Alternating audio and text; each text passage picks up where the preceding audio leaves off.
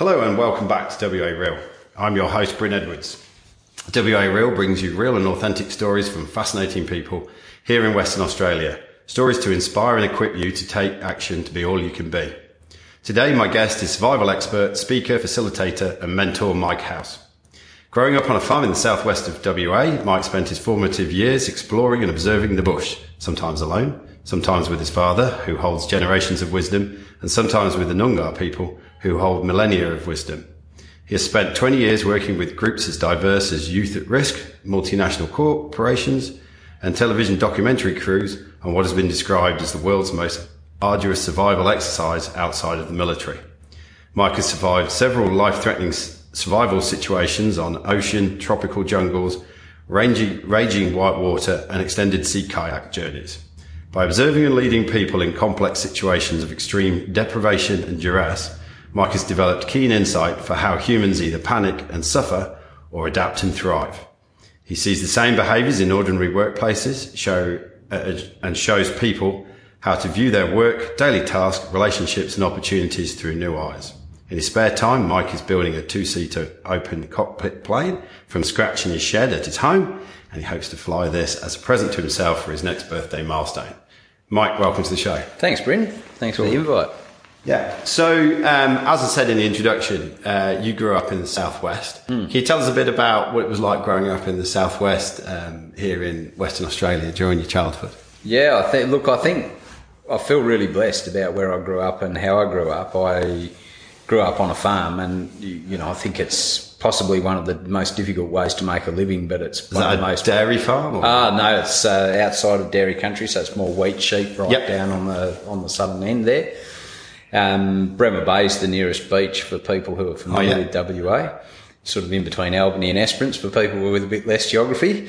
And uh, I reckon it's pretty much the most perfect place you could think of to grow up as a kid. There's so much freedom to do and be and explore without many constraints that city kids really don't get, and uh, just such a level of sort of self reliance and exploration that you get into and uh, I made the most of all of that. You know, we had 3,000 acres down there and then another 10,000 acres of A class reserve behind the place and um, spent, as you said in the intro, hours and hours and hours stomping around in the bush and learning lots of things just by observation. Was that, was that predominantly by yourself or? A lot of it was, yeah. So yeah. Um, I, I used to go out for really extended bits of exploration, you know, full days sometimes. Mum, mum was delightfully relaxed about these sorts of things. So as long as we were around for breakfast and home by dinner time, yeah.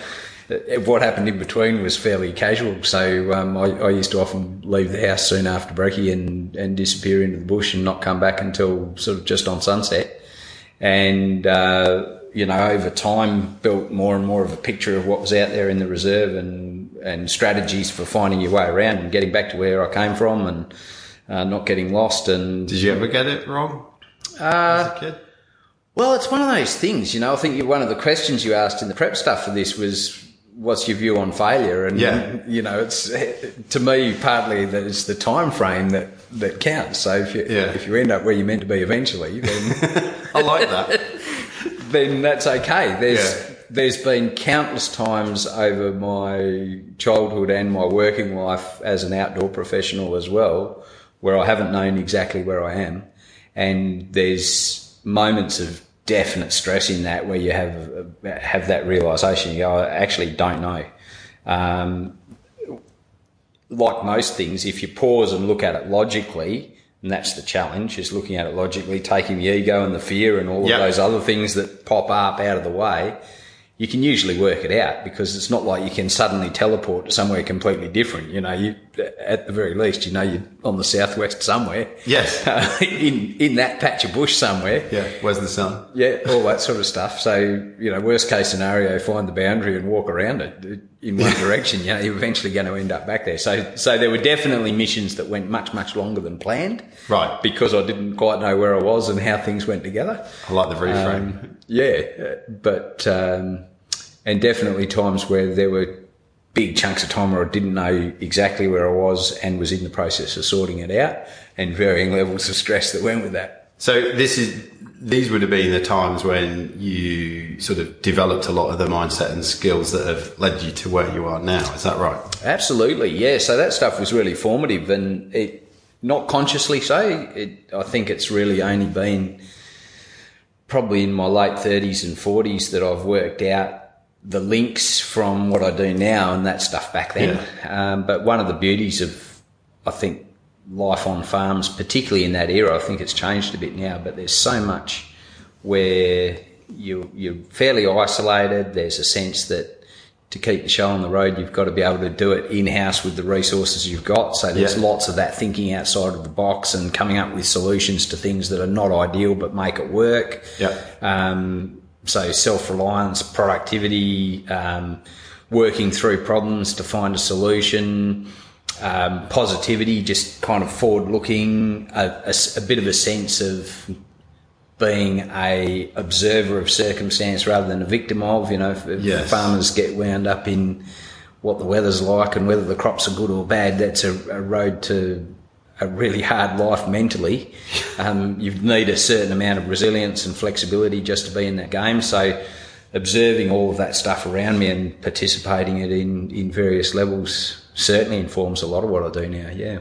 So, so um, as I said in the intro, so your father had generations of wisdom. Is that is that he came from a long farming background? Yeah, so they were they were Poms originally, and uh, on Dad's side of the family, depending on which whether mother or father's side of Dad's family, we're sort of five and eight generations in Western Australia. Right.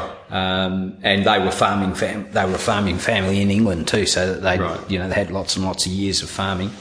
Dad was a very untraditional farmer, so he he was uh, way ahead of his time in terms of environment and conservation. He actually won an award for environmental sustainability stuff before that was even a term. Right. And so his view was that a good farmer will leave the country better than how they got it, and for him that meant uh, how it interfaced with the natural world around it. So he was always looking at you know, how do we conserve and preserve and enhance the lives of things that are threatened by farming being there? How do we how do we do that in a way that actually makes economical sense from a farming point of view, but also environmental sense? And he had a very, very long view right. of what that game was about. Um, still does. He's retired now. I'm talking talking about him in the past tense. Right. He's, he's still about. Um, so his his view, I guess, of the environment was a very very broad view, not just uh, how do we make money out of this thing called a farm, but how does it link in with the water systems around it and the rainfall as it happens or doesn't, and the movement of animals across it and birds across it and insects and things like that. Uh, avoided the use of chemicals wherever he could. He wasn't totally chemical free, but but he would only use them very sparingly and in really dire circumstances.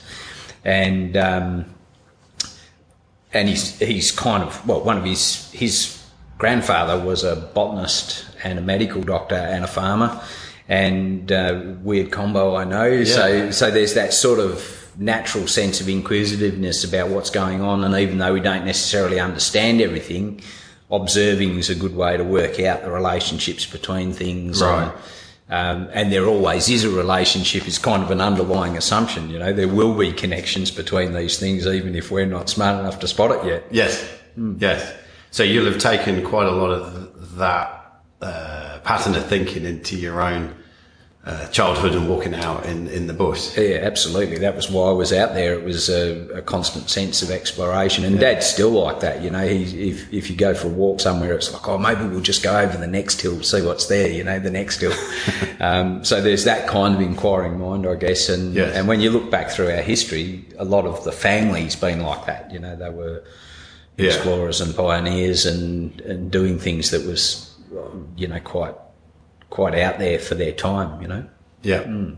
So I also mentioned in the introduction that you were drawing on the, the millennia of wisdom from the Noongar people. Can you mm. tell us a bit more about that?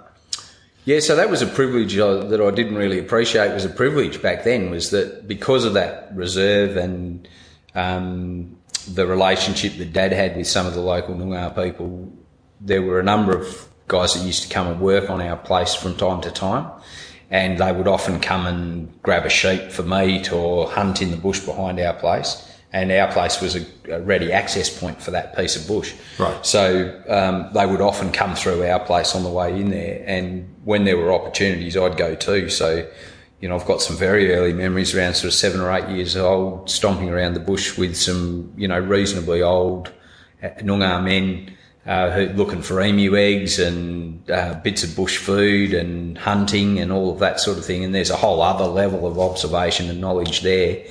And um, the, my experience of Aboriginal people across Australia is that if if they're met with respect, they're really passionate about passing knowledge on. Right. And um, there's a whole heap of banter, and you know, I guess I guess it comes from years of sitting around fires and doing culture really, really well. You know, you look at sustainable, mm. uh, sustainable communities and cultures. Uh, they're, they're the example on the planet of the longest lived uh, continuous culture. And so much time and effort goes into teaching people not only about the physical nature of where they are, but what's the connection of that to who you are as a person. Right how does that relate to your community and your spirituality and your morality and wow. all of that is woven into their relationship with land. So, can you expand a bit more on that? How how does that play out? Um, so I want to acknowledge first of all that I'm speaking from a white fella's perspective yep. of some experiences along yep. the way, and acknowledge the uh, you know the traditional owners of the country and and custodians of the sorts of stuff that we're talking about. And I just want to recognise that my perspective on that will be a, a, probably a, a, slim shadow of what they would actually know. Okay. Um, but having said that, the I, I think a good example is Dreamtime Stories, where if you know the story, it's a it's a physical map of country. So there's actually song lines that you can walk from the top of uh, the, of the Gulf down in South Australia there, up through Uluru and all the way out to the Kimberley coast.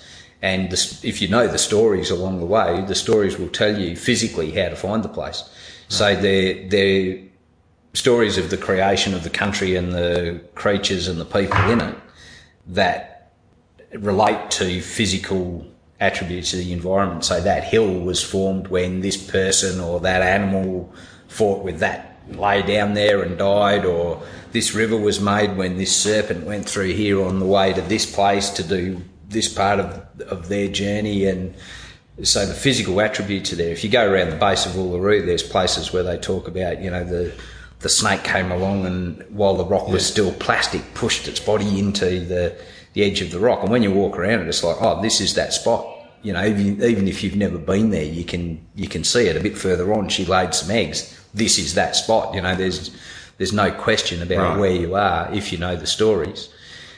But then they layer into that things about so how should you behave when you get there. So the while the story is about the creation of the country, it's also about um, you know this person was fighting with that person in the story, and that was a good or a bad thing because you know. So there's all sorts of clues about well, how should you behave? What's acceptable? What's not acceptable?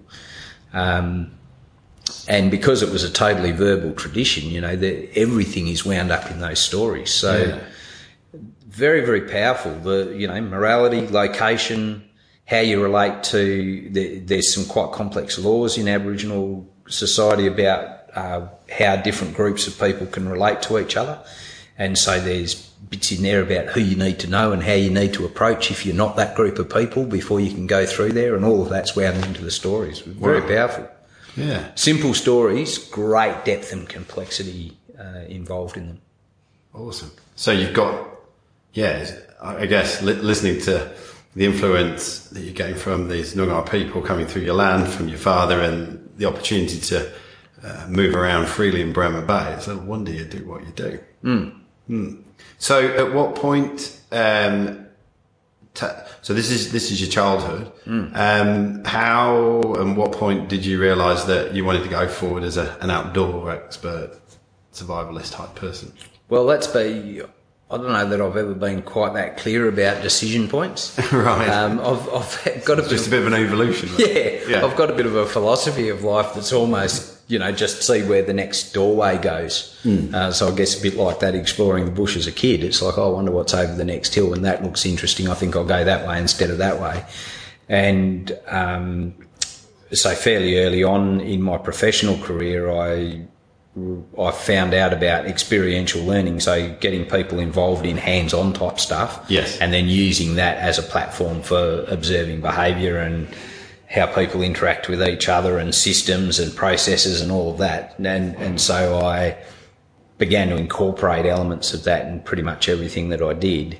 And um, sometimes that was full-on outdoors work, running outdoor based experiential yep. learning programs, and sometimes it was elements of that being woven into things that were more indoor based and more formal settings.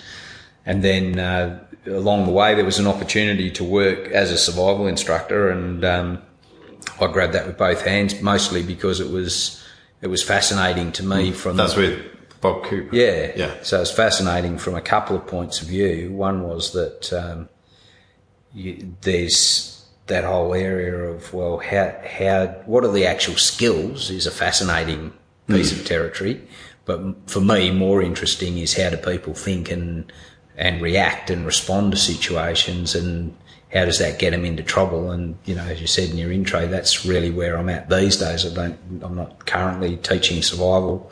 Um, my my main game these days is how do people respond or behave under pressure? How do we make it so that we're better under pressure? How do we build resilience, capacity to deal with stress, yeah. both individually and as teams and as organisations?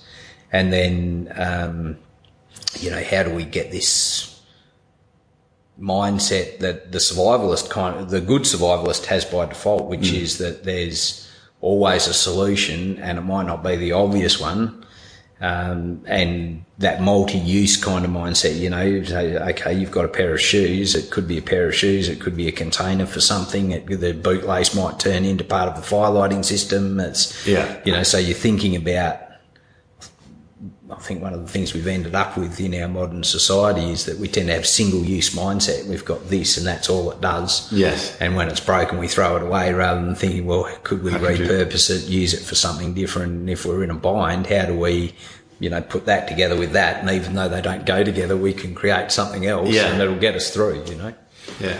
Mm. How do you, um, obviously you're, like you said, you're, you're, trying to get these mindsets across mm. in more indoor purposes. Mm surely when you're out there in the middle of nowhere, there's a certain um, beautiful clarity about the fact that you do have to focus. Yeah. And that um, if you don't, well, then the the consequences the consequences are pretty are pretty clear. Yeah. you know, yeah. Dead live. Yeah. Um, yet more often than not, we're faced with choices that you know are, are not not as beautifully clear and transparent. Mm. You know, so it's kind of how do you get this mindset across to somebody who doesn't even want to go outside in the rain? Mm. So I think that's a great question, and, and, it's one of the things that makes me really passionate about the work that I do now. Mm. You're dead right. I've had the opportunity out in that kind of environment, whether it's actual survival situations or, or scenarios that we're putting people through that training. It's crystal clear. It's it's generally fairly simple. There's not a lot of complexity, and the feedback loops are rapid and aggressive.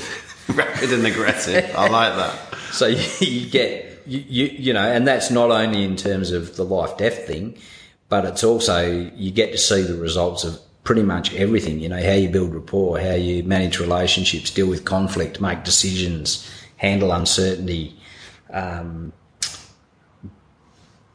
deal with the fact that plan A was where you hoped to be, but you're actually on Z point three, and that still seems to be not quite where we're going to end up. You know, yeah. all of those things you get to see very, very quickly. The results of how people behave usually turn up in well, matter of hours sometimes, and certainly no more than a day or two. So coming back into more complex environments. As you're talking about, you know, yeah. where the decisions aren't life or death and the complexity is much higher, and the burn times are much longer. Hmm. I think I'm now. And you've probably got a society loop over that. Where Oh, absolutely. You don't want to fall out with somebody. yeah, in the work- absolutely. Uh, I think I'm in a position to be able to give people a bit of a user manual for people under pressure because I've seen it in in that level of clarity. And I think where part of my experience has been really unique is while I was doing survival instructing in parallel, I was managing change projects back here in town. Right. And that was really what started me down the track of my current business, which is, uh, you know, I'm looking at both those environments and going, you know, they're so different at face value, physically, completely different. And yet the same kinds of things are happening, the same, the sorts of things that move people towards a likelihood of success are the same.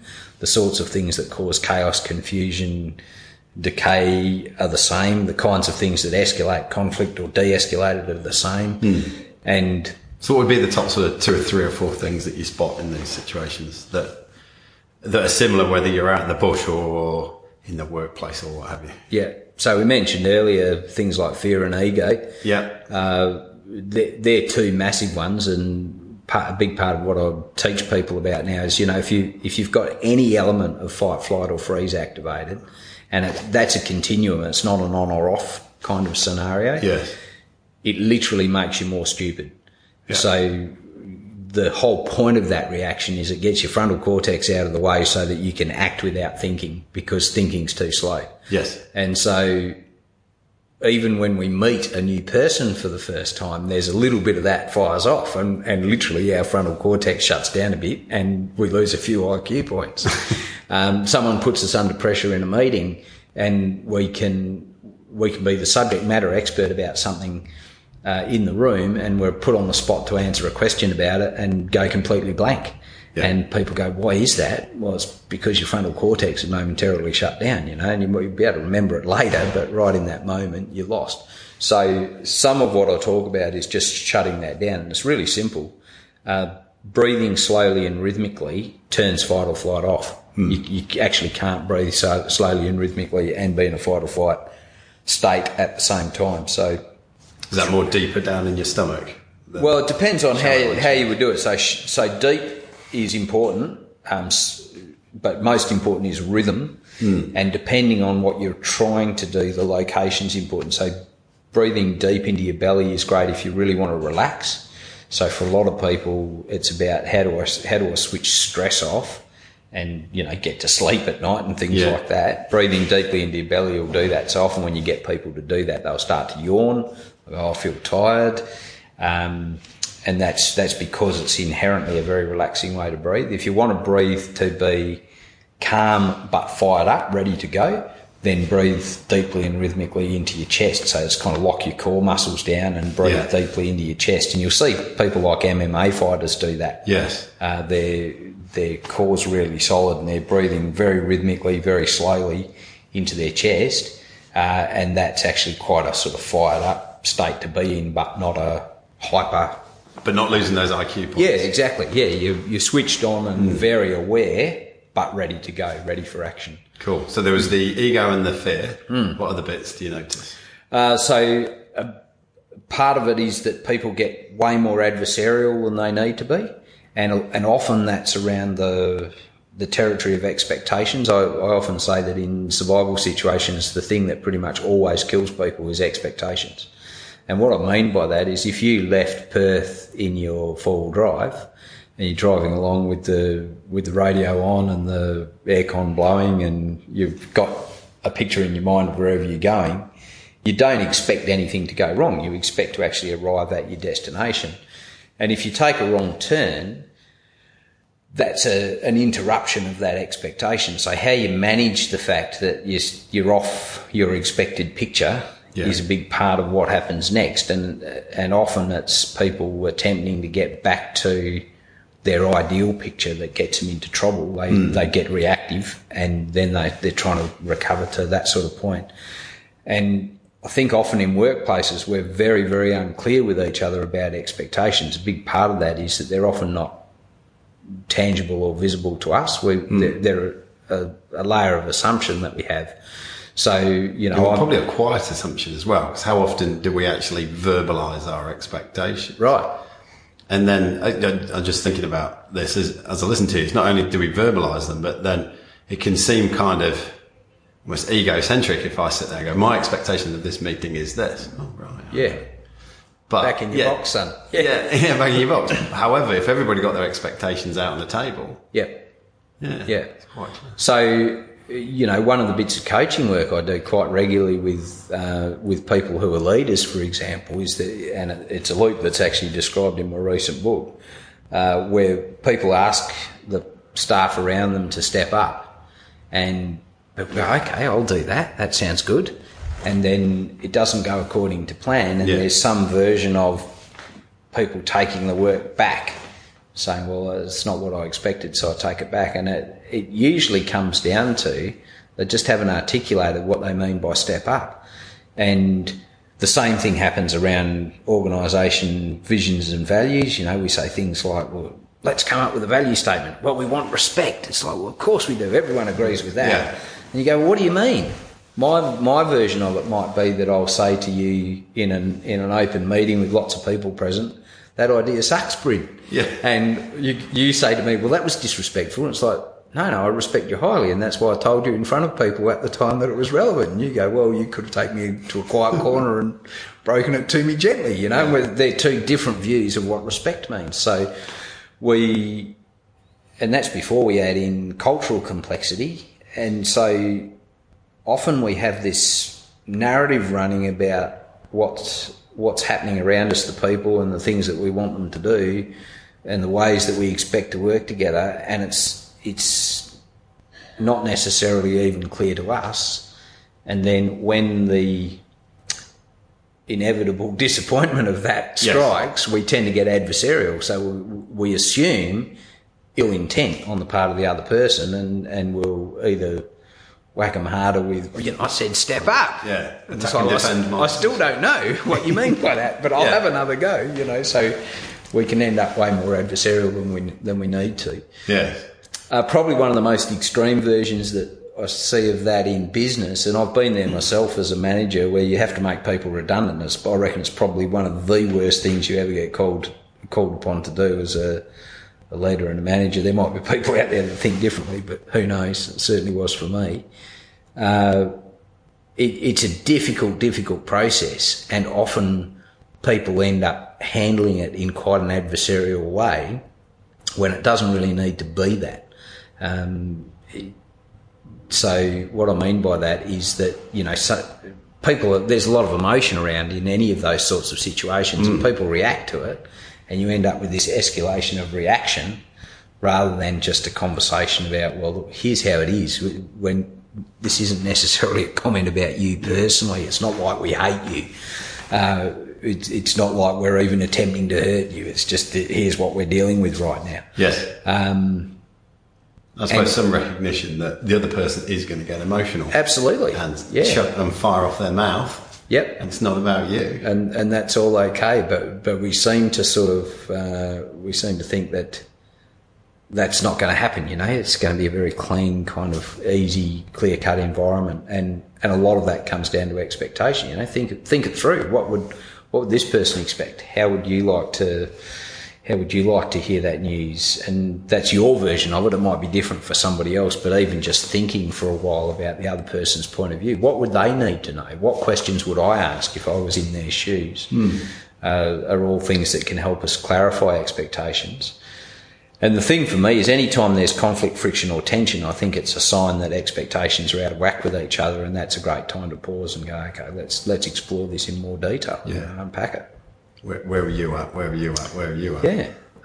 uh, and, and to, you know, if you can set environments up where it's possible to do that non-judgmentally with a really high standard for where we want the bar set, high levels of accountability, personal responsibility, all of that, which is, you know, that's not an easy environment to create, but you can certainly do it then those conversations become massively generative. You end up with mm. teams that are really, really well aligned. In the places where they're not aligned, they can have very straight conversations about why or why not.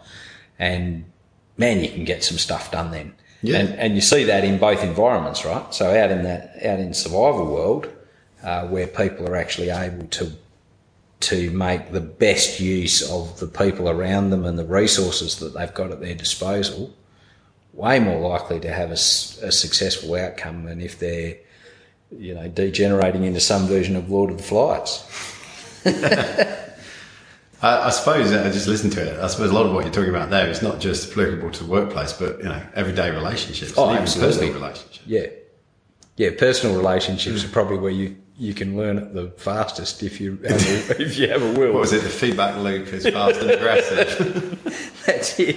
Indeed. So, um, so if we go back to um, you're working at Bob Cooper's and you're doing the change um, programs in the city as well.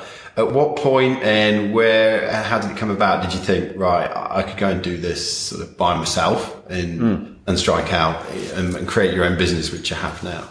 So I guess again that was a bit of an evolution for me um, over the over the twenty years that I was doing the change projects and the survival stuff. Uh, they they were part time occupations, I guess, in many ways. And over Two part-time jobs. yeah, yeah, that's right. They- yeah, they complemented each other well. Uh, I was blessed with some stability in employment there, so the part-time job I had doing change management in Perth was very flexible. Uh, so I was able to spend extended periods of time in the bush as and when I was needed to, and uh, could could catch up and all that sort of thing when I got back. Um, even even way back then, there were elements of doing bits of consulting work or training work where people would come to me and say, "Okay, can you design a program for this situation or that situation?" So I guess I've been doing that uh, in in various ways across all of that time. Yeah. Uh, five years ago, I made a decision to to start working for myself full time, and that was. Um, just one of those things. I think the the moment for me evolved slowly, but there, I came to a realization that, that that really feels like the work that I've been put on the planet to do. You know, it's the synthesis of my whole life. This is your Um, purpose. uh, yeah, I've got this kind of unique view on a lot of things. You know, none none of what I talk about is particularly new or special. There's many people from the realms of psychology, survival, resilience, uh, organisational change and development that say a lot of the stuff that I say. I've, I reckon there's a bit of an ability to craft it in a unique way that makes it a bit more sticky and a little bit more hearable for people. There's there's something about a you know fairly brash Aussie blokey bloke turning up to talk about that kind of territory uh, that means that I can sneak up on topics like emotion and stress and resilience in ways that are a bit unanticipated and sort of shake the state a little. I bet you've got some good stories to boot as well. Oh, absolutely, yeah. Uh, uh, you know, wide a wide variety from Yeah. things I've experienced at home all the way through to you know times we've been out in the middle of nowhere and with our backs to the wall, sort of thing. So, um, for me, it was really that that that's what's kept me in there, I think, and has evolved now to a set of material that I think is particularly useful. Mostly that's been feedback from customers that's kind of said, well, that, that works, keep doing that. So Yeah. just add to it and expand it as we go. Um, but there's that, there is that feeling now of being kind of uniquely placed to comment on some of that stuff in in a way that I don't think anybody else can. And there's, uh, that, you know, that works really well for some people and not for others. It's, you know, it's not a universal one size fits all story. I think it's, it's one of the one of the beauties of human nature and personal development is that there's there's so much space for looking at the same kinds of things from different angles, and and the more perspectives and lenses that there are out there, the stronger it all gets. I think. Oh, I like that. I like that. I think, yeah, a lot of it for me comes down to having that element of self reflection and Yeah. introspection to understand uh, what do I like, what are my expectations, how do I work, mm. and it could, you know, you can you can gather stuff from all sorts of different perspectives. Yeah, awesome. So, in developing your business, have you had to take any um, lessons from sort of the survival outdoor um, environment and apply those to your business when it's sort of gone well or not so well or this, that, and the other? I think part of it, uh, certainly one of the lessons from survival is that, and well, and from the bush generally, is that everything has cycles. You know, where, wherever you are now, it's just where you are now. It's the only place you can start from. You can't start from anywhere else, and uh, and you can only deal with whatever you're currently faced with, and that's a that's a big lesson that that's come out very very clearly across all of those environments. I guess one of the I think one of the things that gets us into trouble and causes causes us more stress than we need is that sense of I should be somewhere else, mm. you know. And I, I look at the business and I go, okay, well, in in terms of targets, it I'd like it to be bigger than it currently is in terms of time frames where I initially thought I could get to in what kind of time frame it's, t- it's taken longer than I thought it might for some types of things. Um, but that just is what it is, you know. It's um, for me personally, the I'm fairly relaxed around things like goals and targets. I, I personally find them counterproductive. Mm-hmm. If you get too, I think if you get too nailed down for some types of things on there by then, uh, it actually constrains flexibility and, and yeah. can narrow it down. And, and for me as well, there's an element of resistance, even if it's me telling me what to do and I yeah. think it's a good idea. I tend to drag my heels a bit. Um, so there's, I, I, guess, a little bit of of a flexible spirit in engaging the whole thing that is definitely informed by experience to date.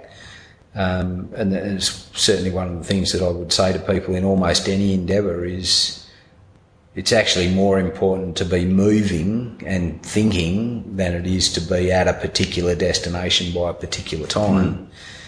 And that's not to say that the outcomes don't matter. You know, the, I often get into debates about that with people. It's you know, it's not that I'm not interested in results. Yes, uh, the results clearly matter, and they're you know, in business, results is one of the ways we keep score. You know? Yeah, yeah. Not much, not much of a business level, is there is no result. Exactly. And at one level, we've got to put bread on the table. Absolutely. Yeah, yeah. So, so all of that's important. Um, but a bit like, uh, you know, Dad used to say something back on the farm. He said, you know, a wise farmer will plan for the um, plan for the absolute worst of seasons he'll expect the absolute best of seasons and he'll accept whatever season turns up. Right. so, you know, when he was doing his budgets, they were always worst case scenario budgets because, well, what if it's a drought? What if we get wiped out by frost or a flood or something and there is no income, you know? So mm. what, what's the worst, what's the worst possible scenario? And I think there's there's a freedom in thinking that way as long as it's not a doom and gloom mindset. You know, yes. you can kind of get, get tangled up in. Oh, this is terrible. It's all going to yeah. go pear shaped. But there's a freedom in being able to go. You know, the worst that could happen is that one one of the attributes of people that survive in survival situations is that they they very very squarely face the reality of possible death. Uh, we might die. Now, what are we going to do about that? Mm. And just the fact that you face it square on means that it's less stressful. It's out in front of you. You kind of yes. know what you're looking at. It's not inside and eating away. Yeah, exactly. So, um, so that's that's part of the picture, and then having a having a degree of flexibility. So, you know, I often say with expectations, there's three parts. If they're clear, then that makes life a lot easier. That's really what we were talking about before. The clearer you can get in terms of your expectations for yourself, people around you, and the environment, the more likely it is that you'll be able to bring them to pass. The second thing is that humans have always been able to use their expectations to bend reality to meet them. You know, we we we are a people of unrealistic expectations, making stuff happen from nothing. Um, you know, nothing that's ever been invented or created has been done from a place of I know I can do it. It's all, other than perhaps a mental picture, I know I can. Yeah it's always that looks impossible up until the minute it's done, pretty much. Yeah. Um, and then the third thing is that if we get too tied into how we expect things to go, if we're not, if we don't hold them fairly lightly, then we end up like the person that takes a wrong turn in their vehicle and suddenly they're off their expectation map. And if we're hanging on too tightly to what we expected to happen, we become really inflexible in terms of our response to the circumstances we face. And so it's a case of kind of managing all of that, I think, you know, being clear enough that you actually got some direction, Mm. um, unrealistic enough so that the direction is going to create something worthwhile, and flexible enough that if you actually don't get there by Christmas, you're not, you're not going to melt down and It's okay. you know, throw all the toys on the ground and storm out of the room. And hence why, as long as you keep thinking of moving, then you're in a good space. Yeah. Awesome. Awesome. So, as well as the workshops, I notice you offer retreats and you also do workshops around um, guerrilla mindfulness. Can you tell us a bit more about that? About guerrilla mindfulness Yeah. specifically, we started talking about that earlier. So there's a few threads to it, but the fundamental tool for guerrilla mindfulness is uh, the, the three breaths to shut down a reactive state. It, it's a, the central tool's got three parts. So three, take three long, slow rhythmic breaths, which shuts down your reactive state. The second thing is to say, preferably out loud and in as few words as possible, how you feel. What's your emotional state? Um, and the, the reason for that is that stating how you feel out loud, particularly out loud, it works, as, it works if you do it internally as well, but out loud has a profound impact for some reason. It reduces the amount of cortisol, the stress hormone in your system, quite dramatically and almost instantly. Um, Do you have to have somebody around? To no, not out loud, just necessarily. No, just uh, for, for some reason, speaking it out loud has an impact uh, to another person's val- valid and valuable, not always possible. Um, and out loud's not always possible as well, right? You know, pacing Yeah. up and down the corridors at work, going, "I feel stressed and a little bit anxious," might, might not be the ideal thing. Yeah. Um, so that reduces your your cortisol, and I, I say to people, what you want to do is slap a really clear boundary around that. So you're not talking about why you feel that way.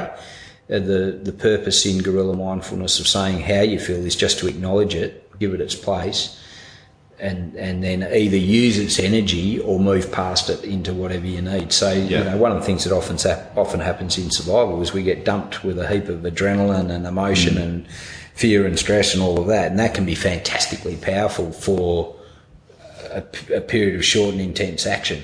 But you've got to take the right action. So you know, there's no there's not necessarily it's not necessarily a case of don't use that energy, capitalise on it, but direct it in the right kind of way if we get stuck into the story about why we feel how we feel, that becomes more like a counselling session and it usually intensifies the emotion before it relieves it. And Yeah. so, in a short, sharp, hard pressure situation, it, it doesn't uh, doesn't serve us particularly well. And you know, to loop back to guerrilla mindfulness, that's guerrilla as in freedom fighter, not big black ape. Yes. Uh, and the, the reason for it, from my point of view, was you know there's such a wealth of research and so many great uh, techniques and strategies and tools out there in the mindfulness space.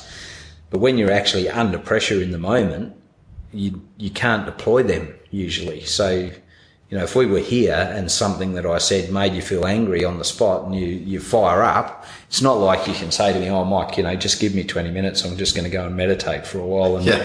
you know get get get my bits back in the box Get and my zen on. yeah, that's right, and come back and re-engage. Um, if we need to make a decision right now, you know, we might just need to be able to do it. And I often talk about we make so many transitions during the day that require us to often wear very different roles, very different hats, and very different energy in terms of what we're doing.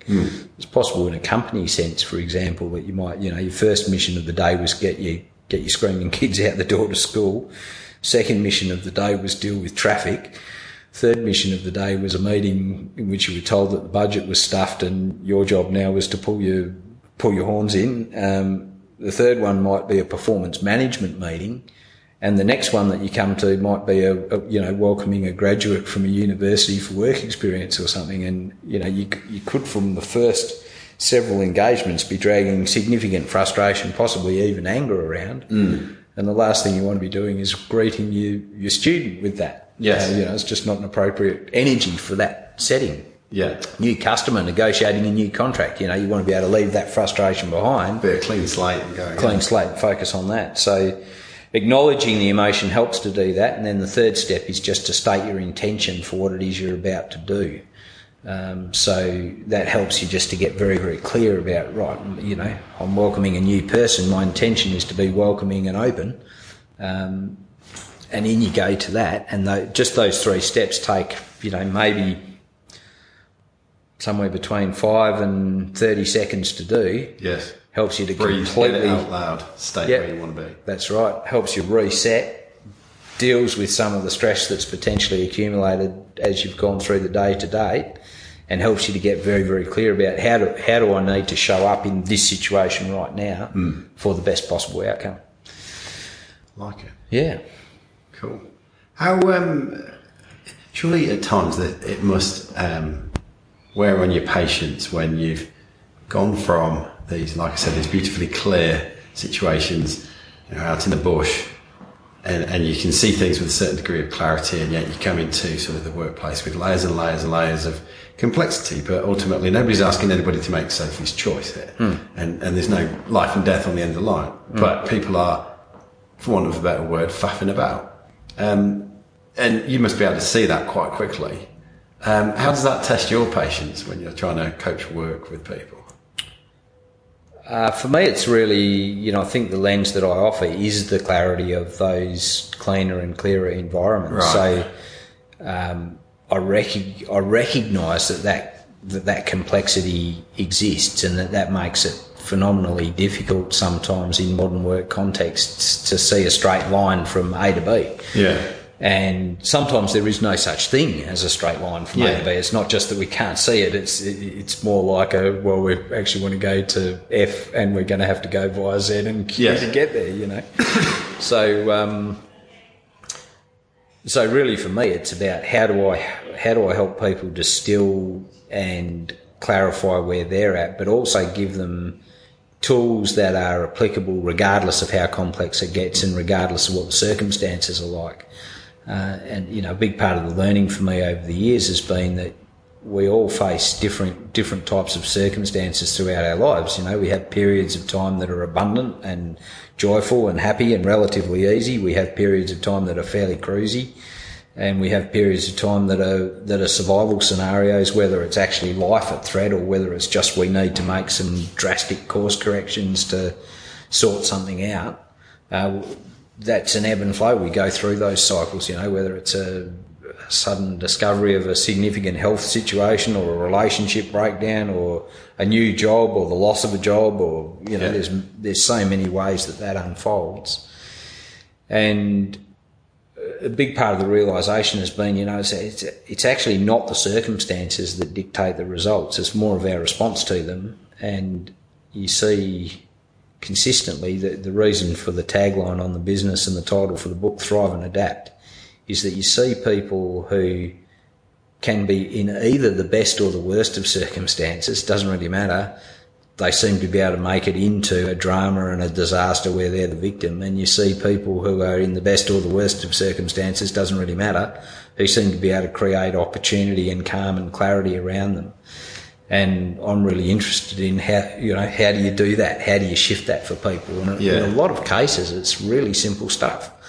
Um, so there's definitely times where patience gets tried, but it's one of those characteristics that I'm blessed with an abundance of. You know, Yes. I can handle a fair before I lose it. So, so there's a, there's a real boy part of me that wants to ask you, what's the scariest situation you've been in where you've uh, honestly had to say, I, I think this could be it. Yeah. Uh, I, th- I think the most intense one. There's been a few, but the most intense one was uh, being stuck on a stuck on a rope abseiling a waterfall in Vietnam, and uh, I, was literally just over. It was an overhanging cliff face with a with a good bit of big volume of water that was coming out of a dam. Uh, the so the water was cold, even though the it was tropical jungle and fairly warm and because of the overhang, I just I just reached the point where I couldn't I could only just touch the wall with my feet. I was almost hanging in space, and I've just got a massive amount of water flow pretty much right on top of my head at that point. So I'm I'm on the crux of the descent fairly much. After that, everything gets a lot easier, and uh, I got stuck on the rope. The initial reason for that was the the guy operating the the rope system stuffed up, and so he he created the first problem. Um, I'd done years of work as a vertical rescue person, so I had some strategies in my toolbox to get myself out of that. Uh, in doing so, I used a knot that in Western Australia, where it's dry and warm, works yeah. really, really well. But in a waterfall, it turned out it was a crappy knot. You can't undo it when it's wet. Uh, so I got myself out of the problem that he'd put me into, only to create the exact same problem, but with my doing.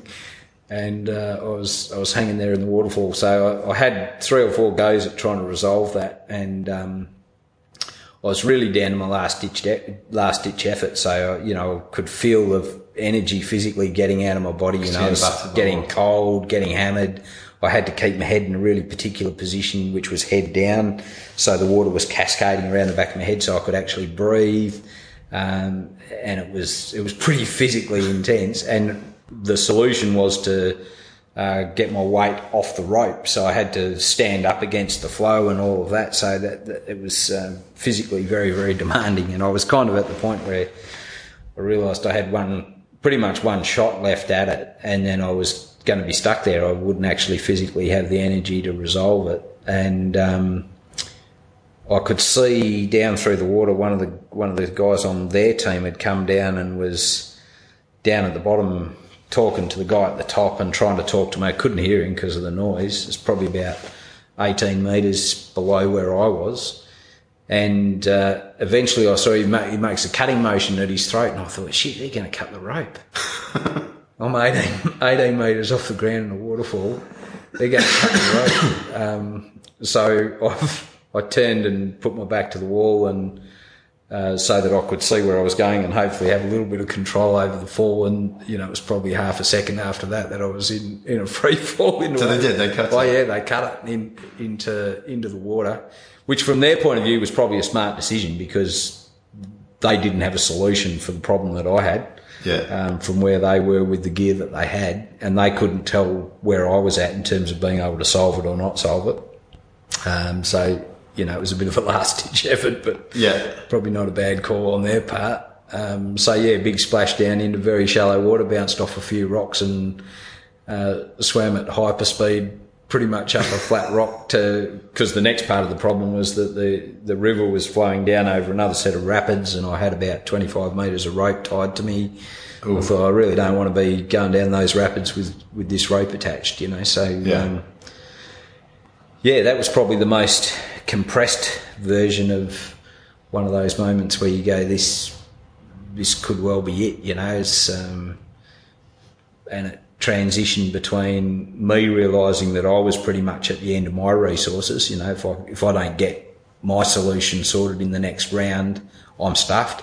Yeah. And then when I saw him about to cut the rope, it's like, well, that could go anyway. You know, I, I, I could land literally on, on, a bloody great big rock at the bottom of this waterfall, and that'll be it. Yeah. Um, I got asked once whether you whether you see your life flash before your eyes and all of that. You know, that was I think the fourth time that I've been acutely aware that I'm looking at the doorknob of death's door, and um, in all of the situations I've been in, there there just hasn't been time. I've been so flat out in the moment dealing yeah. with the situation that there hasn't been time for that. I, I don't know whether it whether yeah. that happens after the after the actual moment of transition or yeah. in periods where there's a bit more time or what. But it's, it's never happened to me. It's just been flat out. Actually, given given, given what you do and, and you put yourself, I mean, I'm aware of your was it your, your birthday present to yourself mm. where you've got where was it you got dropped off miles and miles and miles away and then came home by yourself. Yeah. Um, given that um, you do tread. Uh, it would seem on the surface you do tread a tightrope between um, being alive or not with the situations that you yourself put yourself in there. Um, how would you say, how would you describe your relationship with death and, uh, and, and your potential demise? So I guess the first thing I'd say there, particularly because my mother might listen to this, is that you know, I don't have a death wish. Um, and while some of the things that I do may well appear risky from the from the outside, and probably are riskier than you know, lots of life is. Uh, they're usually fairly well considered and fairly well planned. I, I, don't tend to do things randomly, and um, I'm interested in things that, that test capability and skill rather than situations that are completely, you know, out, outside of control and sensibility. Um, how do I see death? Well, you know, I guess that's another one of those lessons from the bush all those years ago. You know, you see you see the cycles of life. You see things live, die, grow, renew, mm. fail, decay. You know, all of that. Um, so, so it's part of it. I think one of the death is part of life. It's inevitable. It's the same as a survival situation. You know, the reality of those situations is, well, you may die and to to look at it in any other way is sort of delusional. And mm. you know, I think it's possibly one of the biggest delusions that we currently have in our society is that we that we don't consider death. Where a lot of us are afraid of it. Um, it's, a, it's a scary and prickly thing for a lot of people to well, go. A, absolutely, to even consider. Absolutely, but it's going to happen to us. That's that's the thing, right? Yeah. So. Um, and I guess taking that was it that second step of guerrilla mindfulness by just bringing it out. Yeah. At the very least, saying, I'm scared of this. Absolutely. Or, or, having a discussion. Yep. You are immediately taking a lot of sting out of it. Uh, yep. And then, you know, back, back to our little loop about expectations as well, you know, how to, uh, how would you like your passing to be? I think is a great question mm. for people to at least consider themselves, if not talk to the people that they're closest to about, um, so that we don't end up in situations where the people who care about us are in a position of making decisions for us with no real idea about what our wishes might be in those yeah. moments. Um, so, you know, I, I don't have. Uh, I don't have any sort of desire to rush towards it in a big hurry. Somebody, I was talking to somebody recently about some of the stuff that's happening globally around extending life, you know, and, and there's some pretty interesting stuff in that territory that where potentially in our lifetime it'll be possible for humans to live for a good number of more years than we than we currently can. And somebody said, "Oh, why would you want to do that?" And well, it's quality of life for me. You know, if you could live 300 years and over 300 good years, imagine the imagine the wisdom and the adventures yeah. you could accumulate in that time. Indeed. Um, but if it was um, if it was 80 years and then the balance dribbling into your bib and not aware of who you were and yeah, where you were, well, I'm not particularly interested in that. You know? Exactly. So, um, so it's not about rushing towards it in any way, shape, or form, but I think that there's a freedom in acknowledging that it's inevitable. Um, you know, we see we see situations at least a couple of times a year. There's an article in the newspapers here in Perth of someone that's either died or gone close to it in their bedroom at home because mm. someone lost control of a car and drove it through their wall. Um, so when when it comes to risk, you know, being alive, there is a risk of death. Yes, indeed. So yeah, I guess I've got a fairly uh, a, a fairly non-reactive state of mind about it. it. It will happen at some point. I'm I'm not exactly sure what that looks like when it when it gets there. It'll it'll just be another adventure. Yes, it'll be another doorway. That's right. Indeed, another hill to look over. Indeed. Um, what's one of the things that people would be surprised to know about Mike House? Surprised to know. Uh, if they people who know me well are usually not surprised by anything. They go, "Okay, I didn't know that about you, but it doesn't surprise me." Um, I've done a bit of knitting. Right. Yeah, quite quite enjoyed that. I, I learned to knit with my grandmother, and I knitted a jumper at one point. Um, and I've done a couple of scarves in varieties of colours for a few people close to me. Nice work. Um, that probably doesn't go particularly well with the image of survival guy. Depends whether you're knitting like special pockets to stick. Yeah, in that right. uh, and, and, finally, um, you talk about uh, um, thrive and um, adapt and thrive, thrive and adapt. Mm. what does thriving look like for for you in the years to come? I know you seem to take things in your, in your stride. But if we look over the next five or 10 years, what does uh, thriving look like for yourself? Uh, so for me, the, the current game is, well, I guess if we strip it back to its basic bit, thriving looks like being able to adapt to whatever life throws at me mm. and, and to do it cheerfully and well.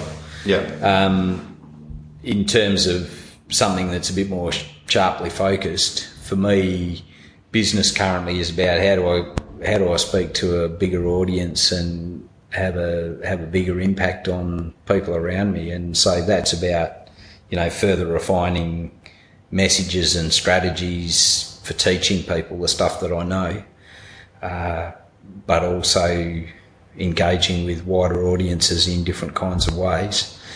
Um, you know, I'm really keen at this point in life, I guess, to uh, for the stuff that seems to resonate with, with people, with the audiences that I've spoken to so far, to take that out into a wider and wider context and apply it to more and more situations. And I guess that's part of that legacy stuff that we were talking about before. You know, it really does feel like life purpose for me. Um, and you know, on a more personal front, to to live to live the relationships that are close to me well, to you know, to do them in a way that uh,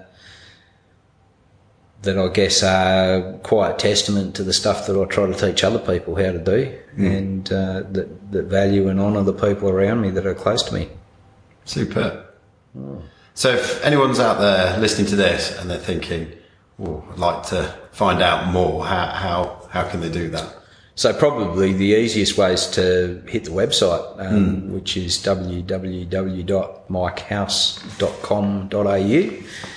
And there's a heap of info there, including contact details. And you know, I'm, I'm very open with those. If anybody hears this and wants to have a chat about any part of it for any purpose, mm. it really is a very broad invite. Is it is it primarily corporates that you work with, or do you also do personal stuff as well? A little bit of personal stuff. It's mostly business related.